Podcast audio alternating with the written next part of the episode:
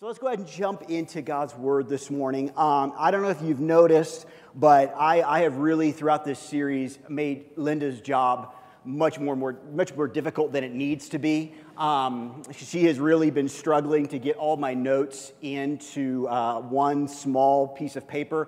In fact, I've had a hard time getting my notes on my normal legal pad. I might have to actually get out the bigger legal pad, which is not a good sign for you guys. But anyway, so I'm very excited to share God's word with you this morning. As we've been kind of going through Philippians, we've, we've entitled the series Always Choose Joy.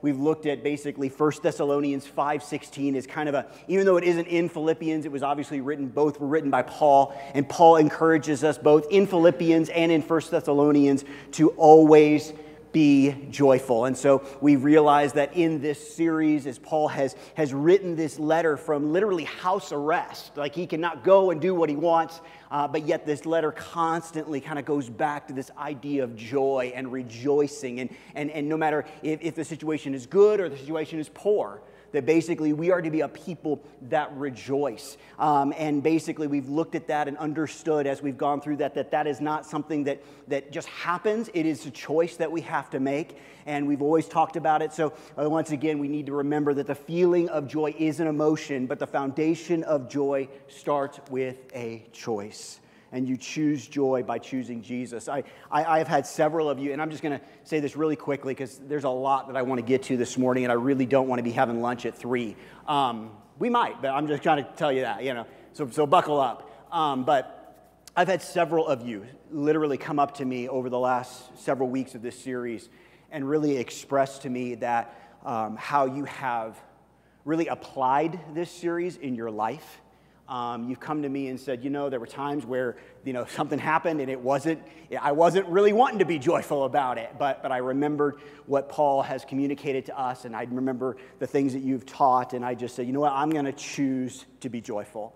And, and when you have done that, God's word is true and God's word doesn't come back void and you've experienced that in your life. And I, I tell you what, you know, that means so much to me to hear that. It is such an encouragement to me to hear you share those things. And so, thank you so much. I'm glad that um, this has been a, a, a, series that you have really been able to, to apply to your life. And I want to encourage you. You know, we are just now, I know this might scare you a little bit, we're just halfway done. We're starting Philippians 3. So, we still have several weeks to really allow this to be not just something that we teach and then forget, but, but more something that we really apply to our lives until we are taken home to be with the Lord. So this morning, we're going to start in our text. We're going to look at Philippians 3. Our next section is a meaty one, it's an important one. It, it really begins, obviously, with Philippians 3, verses 1 through 11. So as we have done, we're going to read uh, every verse or every word in Philippians. So if you have your Bibles or phones, whatever you prefer, let's open them up. Philippians 3, starting with verse number 1, and we'll read through verse number 11. He says, Finally, my brothers, rejoice in the Lord. rejoice in the Lord. To write the same things to you is no trouble to me and is safe for you. Look out for dogs. Look out for the evildoers. Look out for those who mutilate the flesh. For we are the circumcision who worship by the Spirit of God and the glory in Christ Jesus and put no confidence in the flesh, though I have myself have reasons for confidence in the flesh also. If anyone else thinks he has reasons for confidence in the flesh, I have more circumcised on the eighth day, of the people of Israel, of the tribe of Benjamin, a Hebrew of Hebrews, as to the law, a Pharisee, as to zeal, a persecutor of the church, as to righteousness under the law, blameless. But whatever gain I had, I count as loss for the sake of Christ. Indeed, I count everything as loss because of the surpassing worth of knowing Christ Jesus my Lord for his sake, I have suffered the loss of all things and count them as rubbish in order that I may gain Christ and be found in him, not having a righteousness of my own that comes from the law, but that comes from but that comes through faith in Christ, the righteousness from God that depends on faith, that I may know him and the power of his resurrection, and may share in his sufferings, becoming like him in his death, that by any means possible I may obtain the resurrection from the dead. Father, as we enter into these things, Father, there's a lot here. And God, I just pray that you would help me to bring clarity. Father, I pray that your Holy Spirit would just give us clarity of thought and understand the things that you desire for us to hear and know this morning. Father, I pray that you would just help us as we begin to dive into these verses, that God, that my words would cease and that yours would begin because your words change lives.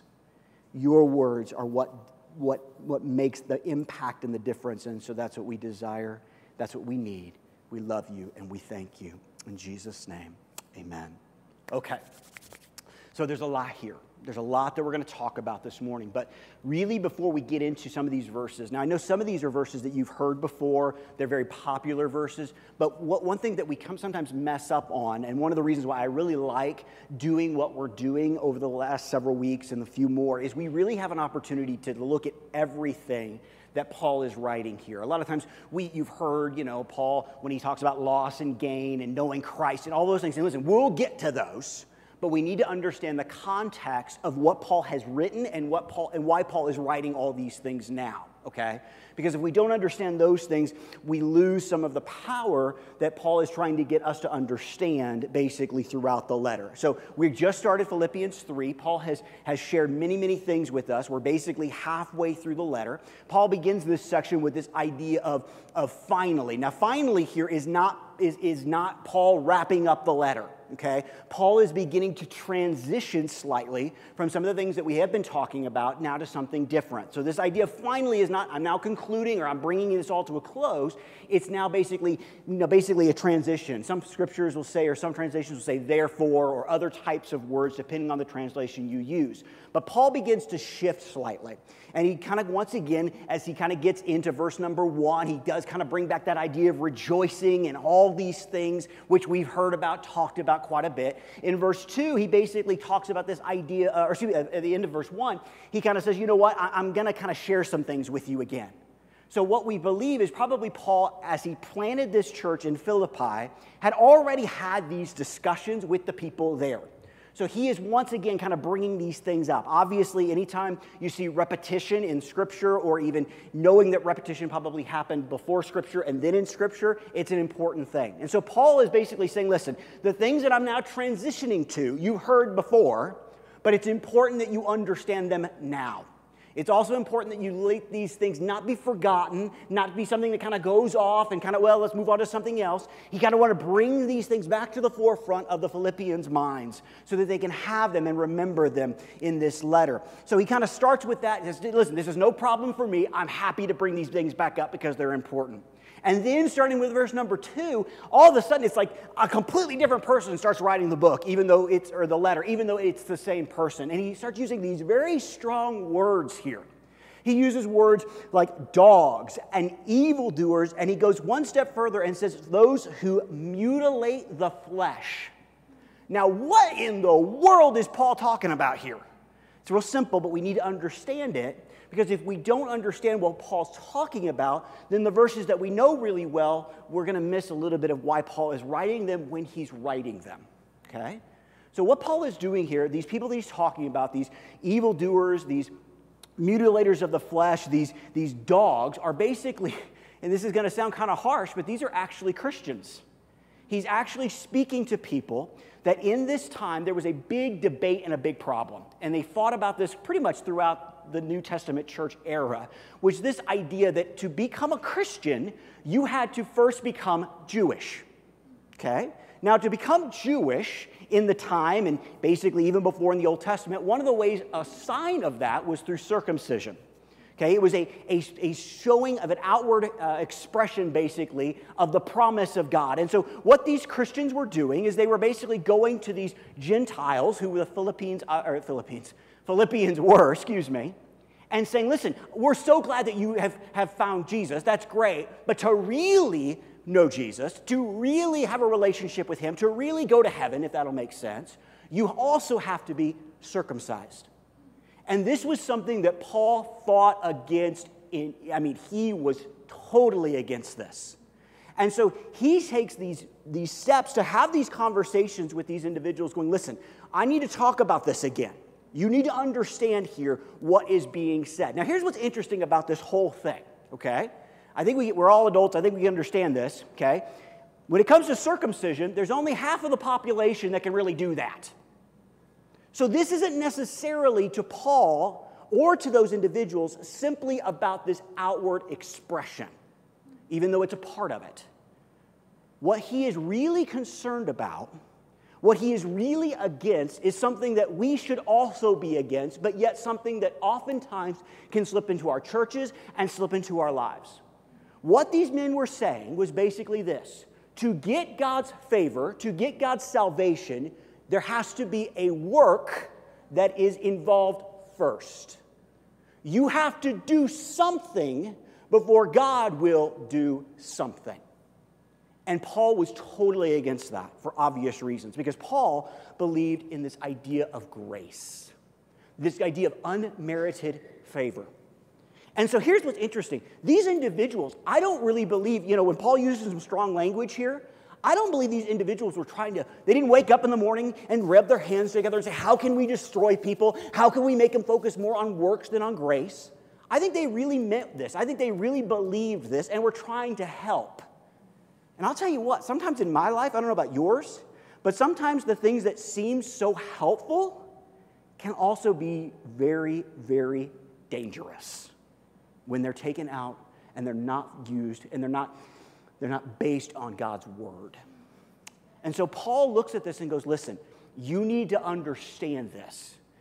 You need to understand that what we're talking about, what I'm talking about, what Jesus came to do, is not based under the law, but it is now based under grace. We took communion this morning, and one of the things that, that we talk about usually when we took communion is the idea of old covenant and new covenant. Jesus came to establish a new covenant, a new promise.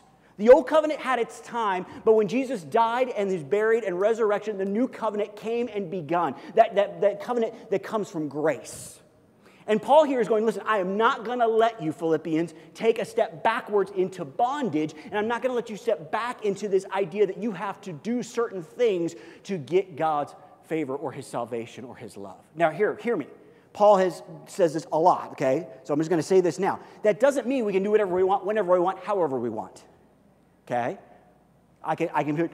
We're not going to do it. We got, too much, we got too much to get through. But I can give you scripture after scripture after scripture that does not compute with Paul. What Paul is saying here is like if you want to accept Jesus, if you want him in your life, if you want salvation, you come as you are and let God do the rest. And when he does that, and He changes you in that moment of regeneration, that moment where you are born again. Now the sanctification process can begin. But that sanctification process is not about an outward, it's much more about an inward. And when the inward is changed, the outward will change. And so he starts this whole thing with basically saying, listen, you need to be aware of these individuals who are trying to make you understand or think that to be saved, you have to be a person of works. You have to do something to get God's attention. And so, this is the context that Paul basically learns to count for us in the scripture. So, Paul, knowing that, understanding that, basically says, listen, if you want to count, let's count. If you want to play that game with works and under the law, I'll count with you. And basically, he says, listen, if there's anybody that can count, it's me. So look at him. Here he begins to count. So, first things, Paul begins to count some things, four things that are in his possession by birth. Now, understand this. These things are by birth. These are nothing Paul did. Paul did not choose these things, meaning you can't either. These are just things that Paul happened to be born into, but he begins to bring these up as basically listen, if you want to count, I'll count. And so he starts with this idea that he was circumcised on the eighth day. We find that in Leviticus 12:3 that that was a commandment of God that basically when a baby was born, a male child that he would be circumcised on the 8th day. He says that he was a part of the people of Israel. What that basically means is he basically is claiming the promise that God had given all the way back to Abraham, Isaac, and Jacob. Okay? So he's basically claiming, listen, I was circumcised on the eighth day, I followed that law, or my parents did, and I was born into God's family, into God's people. Next, he says he's in the part of the tribe of Benjamin. Now, the tribe of Benjamin was a pretty important tribe. We, we see basically a couple things that, are, that show that to be important. Obviously, the first king of Israel, Saul, was a Benjaminite. We also know that when, when the, the, um, the country of Israel broke into two, that Benjamin basically went with Judah and stayed faithful to God. We see that in the Old Testament. We also know that in the territory that the, the tribe of Benjamin got, that's where Jerusalem was. So this to be in a tribe of Benjamin was a, was a big deal. But also Paul goes one step further and he says, and he calls himself a Hebrew of Hebrews. Now, what is Paul saying here? I mean, didn't he just cover that with Benjamin and, and Israel and all that sort of stuff? He's actually taking another step here. What Paul is saying is this during this time, one of the trends that were happening in the Jewish culture and the Jewish mindset was they were becoming, in a lot of ways, less Jewish and trying to be more Greek. Okay, they were basically, they were actually called Hellenistic Jews.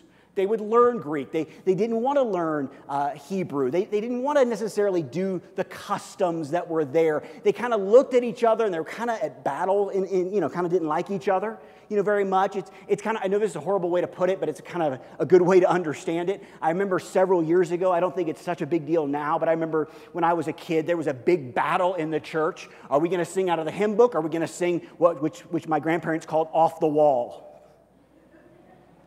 Remember that? Remember the battle, the worship battles of that?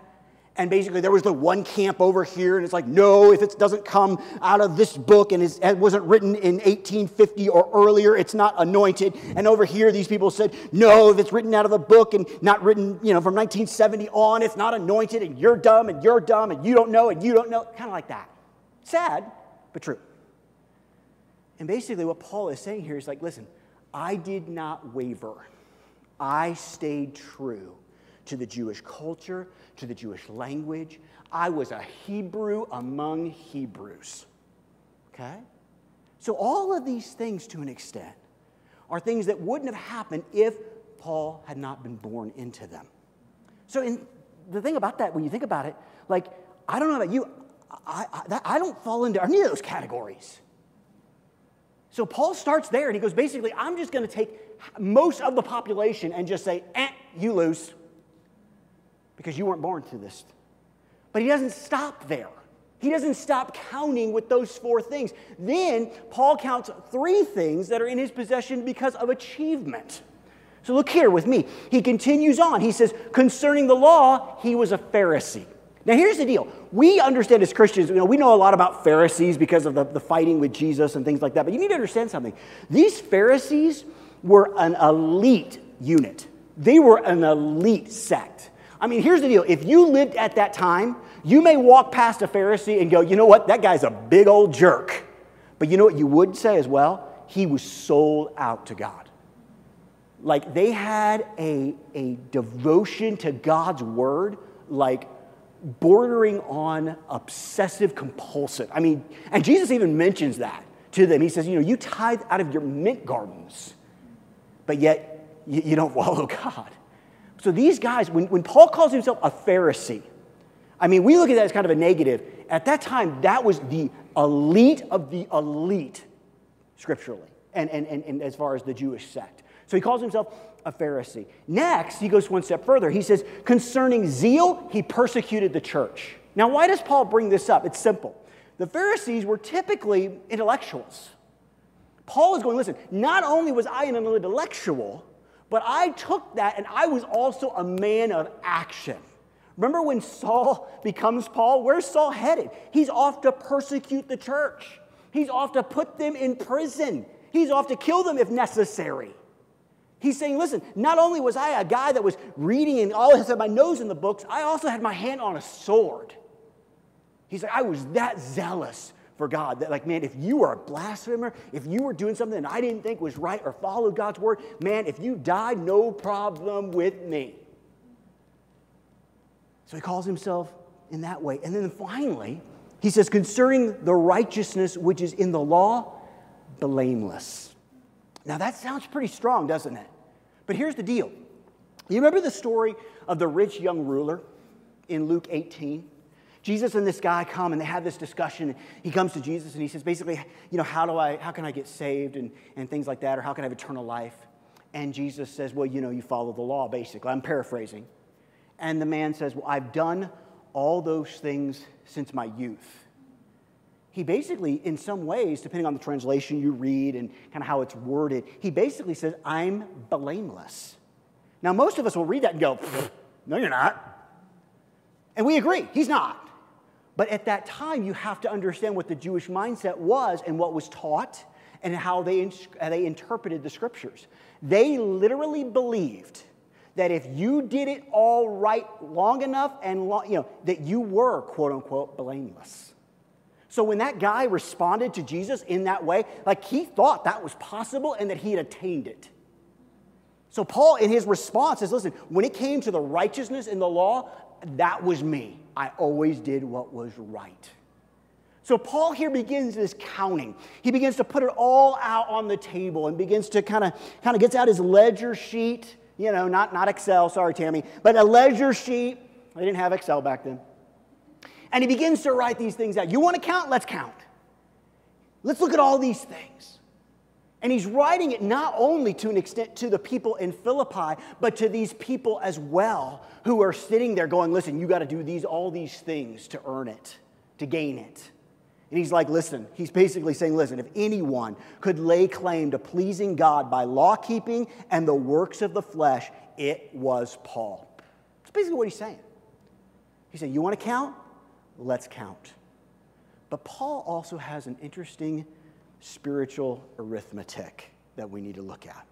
Because now he's counted it all, he's put it all out, but now he begins to actually put the numbers together and begin to see how things work. And now we're going to kind of get into a little bit more again of some scripture that we've seen before. So, Philippians 3 7 and 8, this is what he says. He says, But whatever gain I had, I count it as loss for the sake of Christ. Indeed, I count everything as loss because of the surpassing worth of knowing Christ Jesus, my Lord. For his sake, I have suffered the loss of all things and count them as rubbish in order that I might gain Christ. Paul is really about all this, okay? And we need to understand a little bit more why. Because it's easy to go, yes, yes, we're people of grace, and, and we need to, you know, we, we took communion, we played Amazing Grace, we didn't say Amazing Works, right? But sometimes it's so easy for us to fall into this trap. If I just do this, then God will do this.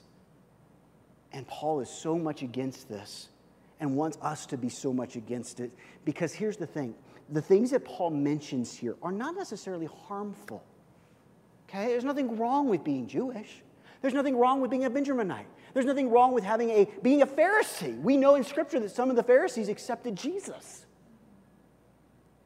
But what's the problem? Why is Paul so much against these things? And here's the thing they, they weren't counted as loss, not because they were so harmful to Paul, but because they were things that, that were in ways, they, these things were, were ways in which Paul sought to please God in the energies of the flesh.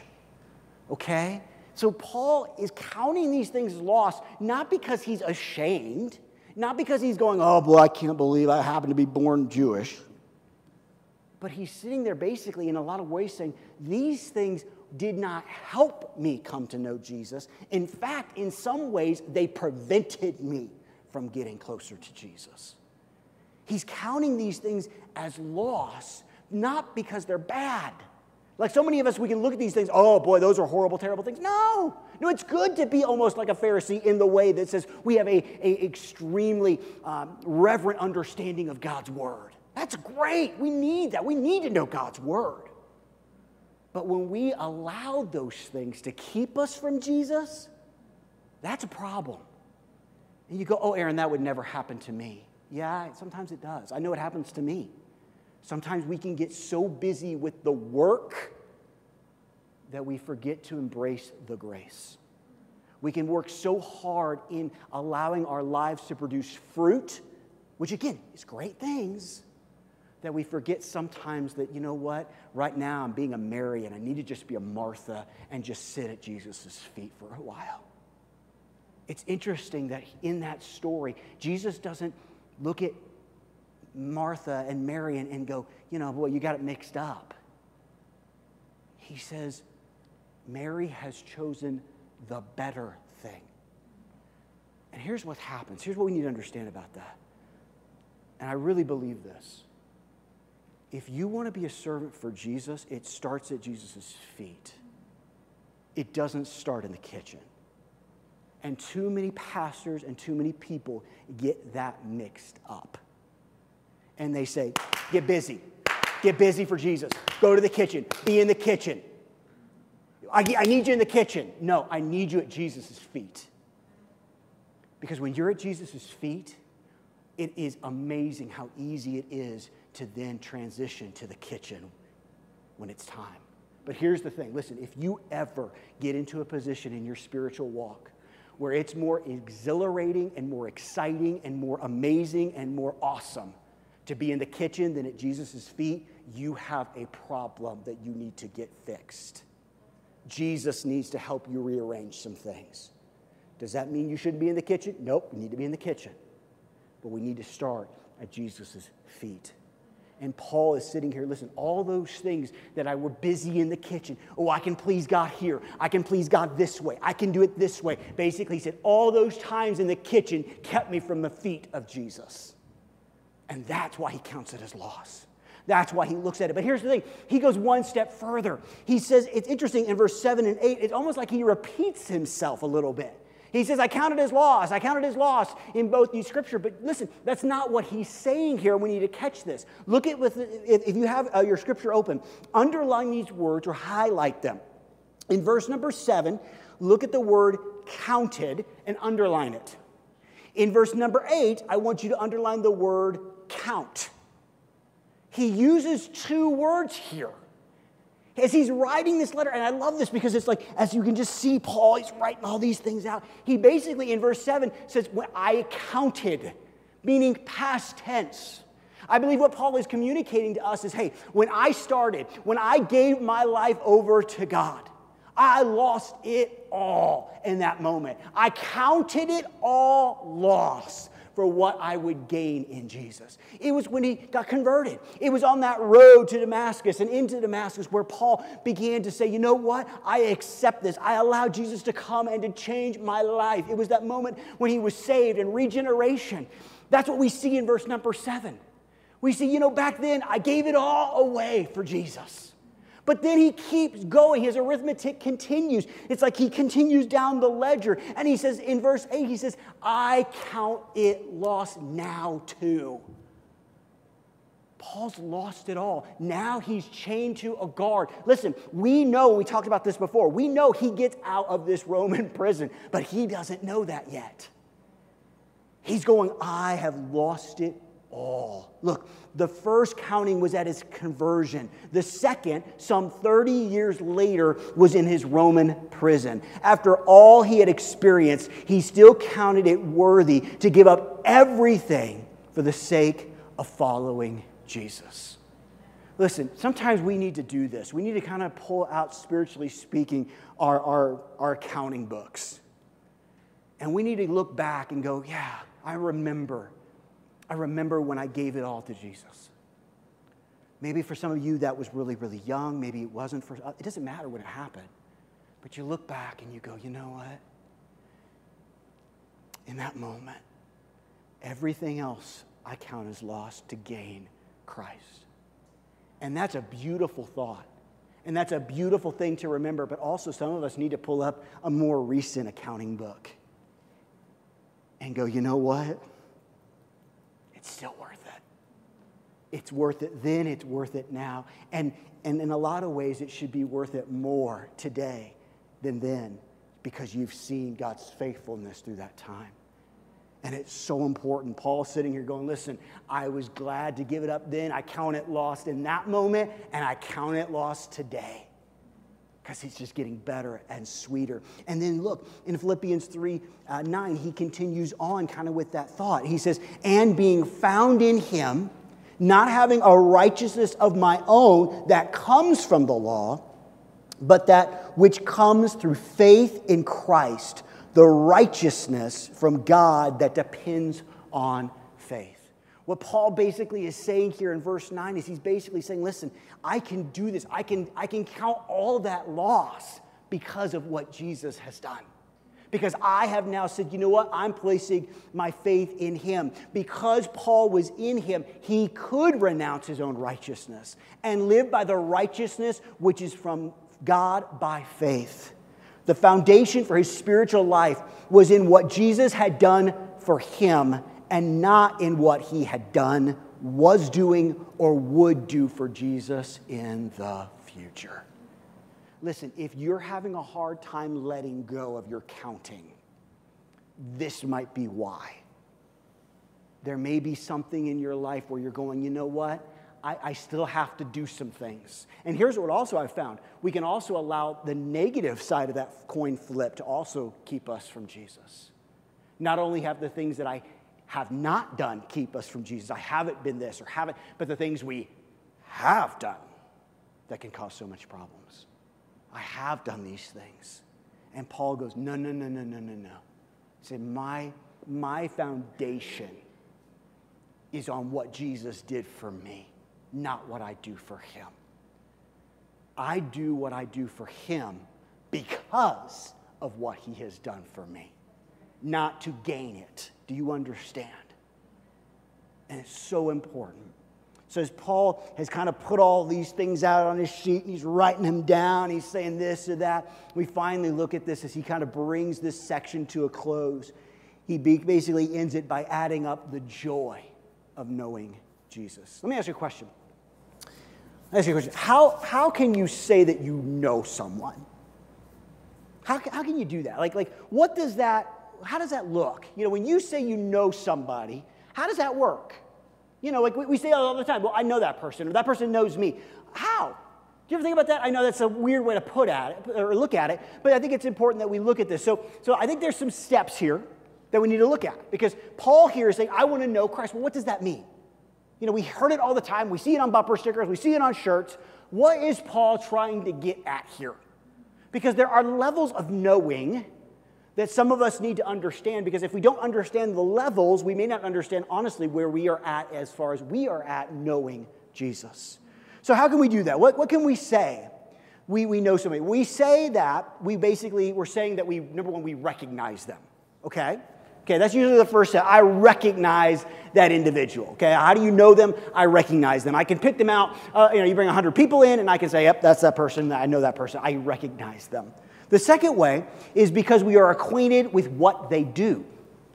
We're acquainted with what they do. Now, here's the deal: as you, if you, as we go through these, all of these things are things that we can know about Jesus, okay, and should to an extent as well. But, but we're going to kind of build on this together. So we are acquainted with what they do. So let me let me let me help you out with this. Let's say that um, you, uh, let's say you go to a restaurant, okay? You go to a restaurant, maybe it's, it's a place you go once a week or maybe several times a week, and there's a waiter or a waitress there, okay? And you've gone there so much, and they're always, maybe their shift is when you always go to this restaurant, okay? So you have been there enough where now you recognize them, okay? But now you've taken it one step further. You not only recognize them, you are acquainted with what they do. You know that they are a waitress or a waiter, okay? So not only do you know them by face, by seeing, but now by what they do. Maybe you know, hey, you know, they're, they're a really good waiter, but they, they kind of forget that I like cream with my coffee or something like that. You begin to know them a little bit better. The next is you actually begin to converse with them. You begin to have a conversation, okay? You begin to have, you know, tell me about yourself. You know, why, you know, where are you, are you doing this? Tell me about your family and all these sort of things, okay? So conversing is kind of that next step. Now, this may be weird going with the, the waiter waitress illustration, but just go with it. The next is you spend time in their house and with their family. Okay? So the waiter or waitress says, listen, hey, listen, we're having a big get together at my house tomorrow night. You know, since we're kind of buddies now, you know, since you tip well, you know, why don't you come over? And we'll have, we'll have you know, dinner. So you, you go over there and, and you meet maybe their mom or dad or husband or wife or their kids or something like that. And you begin to, to know them in that way. But there's, there's another step that goes one step further. And basically, we can say that we know someone because we have committed our life to them and live with them every day, sharing every circumstances as in a marriage. Okay? So here's the deal. Okay, you're, you're over at their house. You know, you, you, you maybe this is a, a waiter, and the waiter introduces you to his wife. You know, and then he goes off and does something, and you say, "Boy, you know, your your your husband is such a such a joyful guy. you know, he's always happy. You know, when he's serving all this, and, and you know what the wife does? The wife goes, "Well, you know, he's happy, but you know, he, there's times where." He can get a little, little ornery, you know. Well, how does she know that? She's married to him. She's experienced all those things. So all of these are steps as far as, you know, as we get to know this. Yet, beyond all this, there is a way of knowing Jesus that includes all of these, yet goes beyond them. When Paul says that he may know him, he wants to know him in everything, on every level, and in every aspect. Paul here is like, we usually talk here about, um, Jesus talks about, we see a lot in scripture of this idea of bride, husband, marriage type of relationship. Why do we see that so often? Because it's, it's usually for us as human beings the easiest thing we can understand of the relationship that God wants to have with us. Paul here is saying, you know what? I want to know him even better than that. He says, I want to know him in a deeper way, in a more powerful way, in a more important way.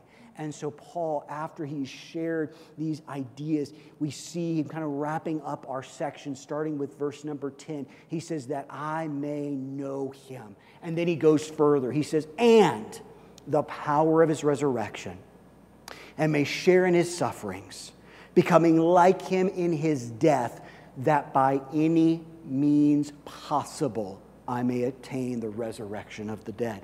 As we close this morning, I want to look here that I believe Paul has basically given us some ways that we should know Jesus. That Paul wants to know Jesus that's even deeper than just a simple idea of a marriage uh, situation, but even deeper than that. So let's look at these together. We're going to break these down in Philippians 10. It says, Knowing Jesus, first of all, to Paul was a personal thing. He says, That I. It's got to start there. It cannot be secondhand knowledge. It cannot be something that you simply look at and read in a book. It has to be something more personal than that. And that's what Paul says here. He says, listen, I'm not, it's not good enough to know him secondhand. It's not good enough to know him because my parents or my grandparents or my wife or my husband know him. I want to know him. I have to know him. I will never be satisfied with what I know of him because I desire more and more. Next, Paul moves on. Knowing Jesus was powerful he mentions the power of his resurrection. Man, this is big. Because Paul here is saying, listen, I don't just want to know him personally. I want to experience the power that literally brought him back from the dead. I want my life because I've experienced him and I have him in my life, for my life to have that type of power, to have that type of authority, to be able to say, you know what? I am going to stand in the power of a risen Savior because I know him. I know him. I've experienced that. Not only have I experienced the powerfulness of his resurrection in his life, but I've experienced it in mine. Because Christ lives, I can face tomorrow. He wanted that power to be a part of his life. And listen, I'll take that power all day, every day. And I wish I wish, I wish, I wish that Paul had gone, period. But he didn't. He kept going because knowing Jesus was going to be painful as well. He said, and share in his sufferings. You see, I find a lot of people, myself included, who, man, we want the power of the resurrection, but we don't want to share in the suffering. To experience the power of the resurrection, there has to be sharing in the suffering. Why? Because you can't die without suffering, you can't raise without death. You get it? And so many of us, we go, you know what, Jesus? I want to experience the power of a resurrection. Woohoo! And Jesus says, okay, what's going to have to die to be raised? Wait a minute. No, no, no, no, no, no. That's not how this works. Oh, oh, yes, it is. In fact, it's interesting because even in this letter in Philippians 1 29, look what Paul writes. We got Philippians 1:29. There it is. It says, For you have been given not only the privilege of trusting in Christ, that's that power kind of, but also the privilege of suffering for him. And Paul goes, You know what? If I'm going to know him, I'm going to also know suffering. That's not fun. That's not something we sign up for, is it? You know, if I put a sign up sheet out on the foyer, I have one sign up sheet. You know, all those that are in favor, you know, that want to experience the power of the resurrection, sign up. And then on the other sheet, that everyone who want to experience the, the, the suffering, sign up. I got a feeling I know which would have a little bit more names on it. I know where my name would go. But Paul says, listen, if we're going to know him, we're also going to have to come to know him in his suffering and his sorrow. I know that's not easy. And I know that a lot of times we want to skip over that. But hear me here. There is some part of Jesus that we will only know when we come alongside him in his suffering. Listen.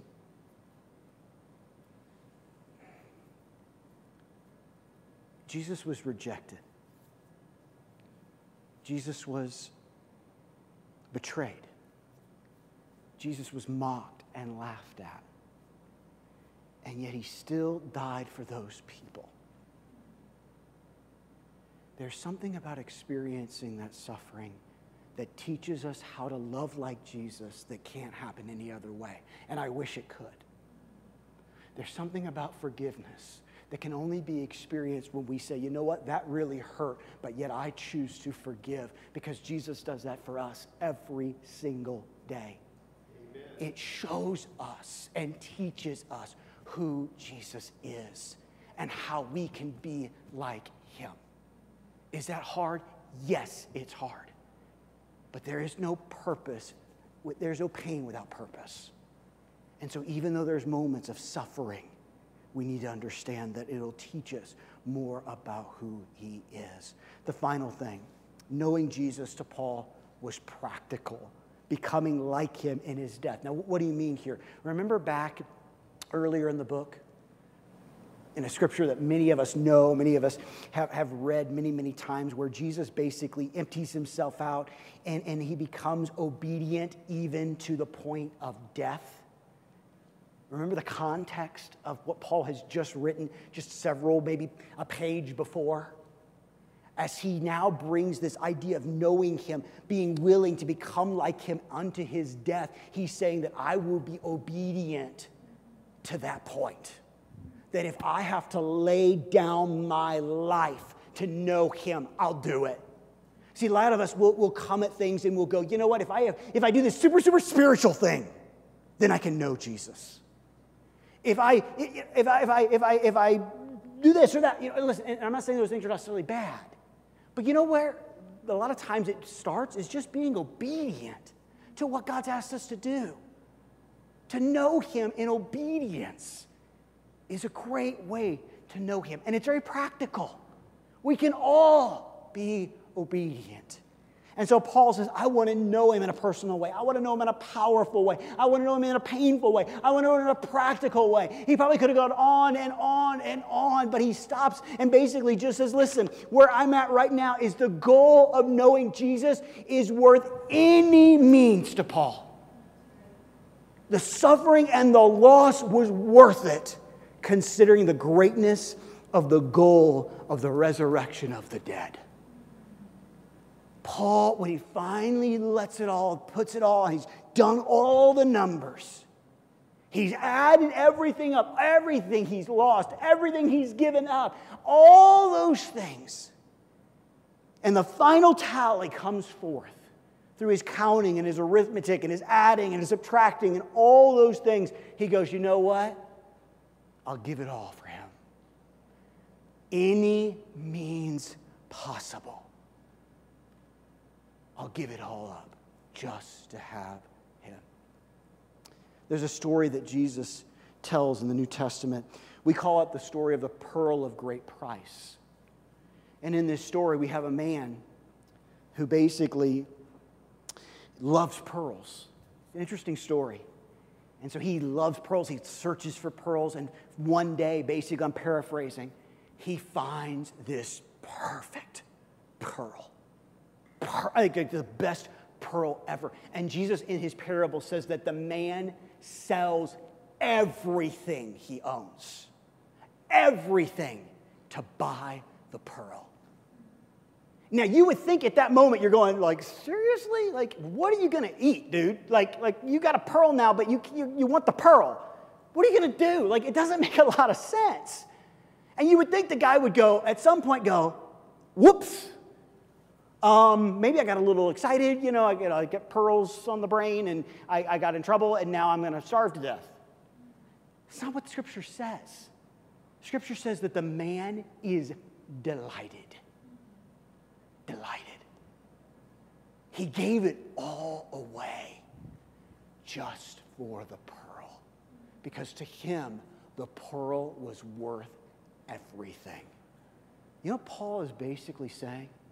You can take my heritage, you can take my achievements, you can take my works, you can take all these things that, quite honestly, most Jewish men at the time would have given their right arm for.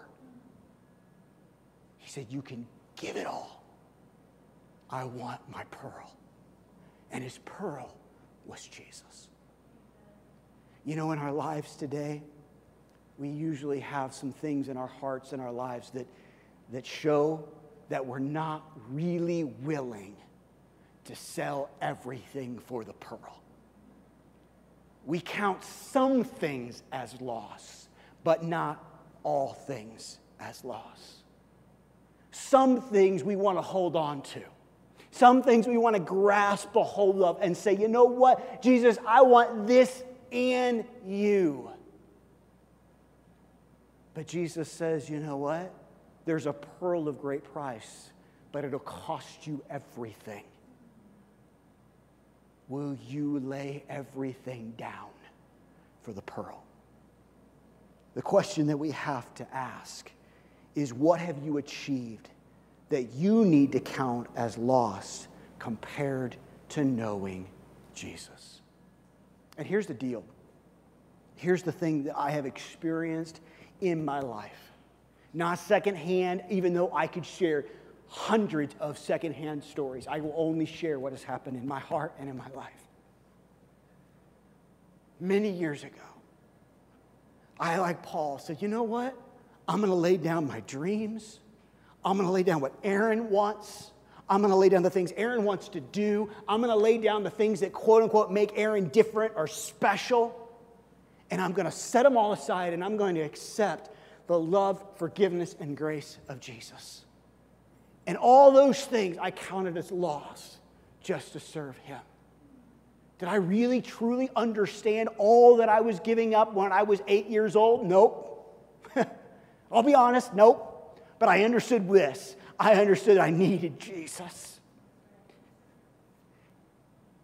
And here's the deal as I've gotten older, and I've gotten older, and I come and I put my, my pad of paper down and I begin to add up again, I can say unequivocally, I can still count it as loss to the honor of knowing Jesus. Here's the thing about the story of the pearl that is different when the story of Jesus. When we accept Him, He gives it all back. Everything I have lost, I can easily count as loss because of all the things that I have gained through Him. And He's not over yet. We're not done yet. There's still more. And we don't do what we do. We don't lay it down for the more. We lay it down for the pearl of great price. We lay it down for Jesus. But Jesus, in His love and His grace and His mercy, looks at us and says, Oh my goodness, eye has not seen nor ear has heard what I have prepared for those that love me. The Aaron Nash version, you can't even dream it up what God has for us. And it is only just begun. But for some of us, we sit there with our balance sheet and we go, you know, I don't know if I count it all as loss.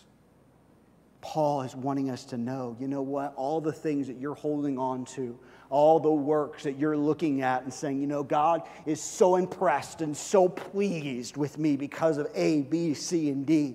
Paul is showing us and giving us the example that, you know what? It's time to put all that in the lost column so that we can have Jesus, to know him in every way and everything. Let's bow our heads, let's close. Father, we come to you right now. And, and Jesus, there's a lot here, I know that. And Father, I thank you that you have been with us this morning. And God, I pray that as we've shared these things, that God, that there would be one thing for at least everyone, maybe more, but at least one where every individual can walk out and go, you know what, Father? I needed that. I needed to, I, I need to write it all out again. I need to count it all as lost again. I need to stop trying to please you, Father, by what I'm doing or who I am, and, and instead count those things as loss for you. Count them as loss. In fact, in our scripture, we even see Paul call it rubbish. We're not going to get into it too much, but just so you know, in the ancient Greek, that word is basically dung. Paul looks at all his stuff and basically says it's a manure pile.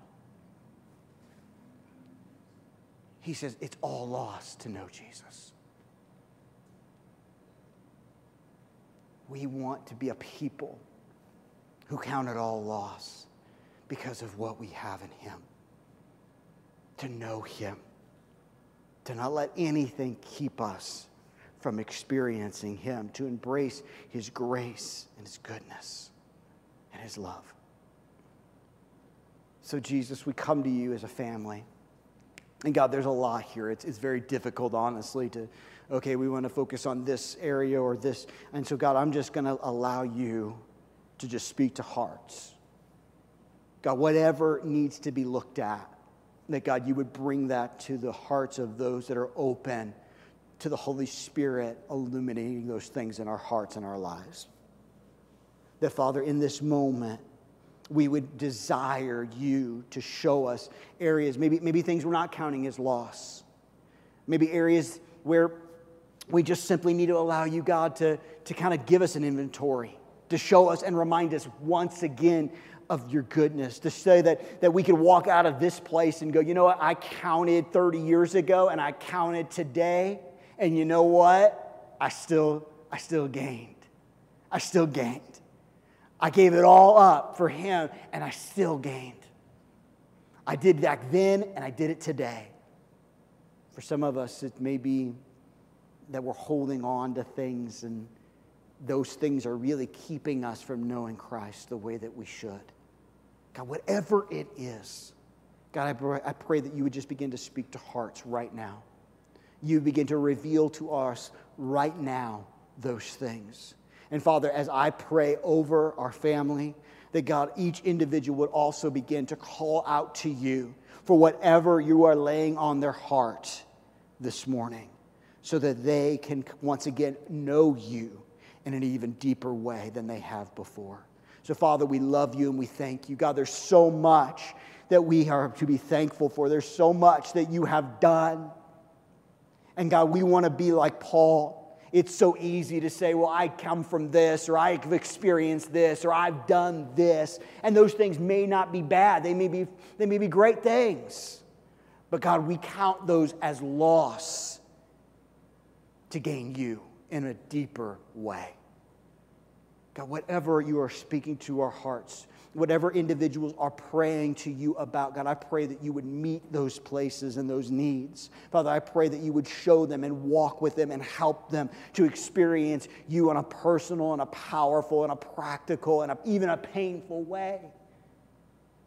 So that we would be a people like Paul that says, I count it all loss to gain you, Jesus, to be with you and experience you in a deep, deep way. Help us, Lord. That's what we desire. That's what we want. We love you and we thank you. In Jesus' name, amen. Amen. Thank you, God.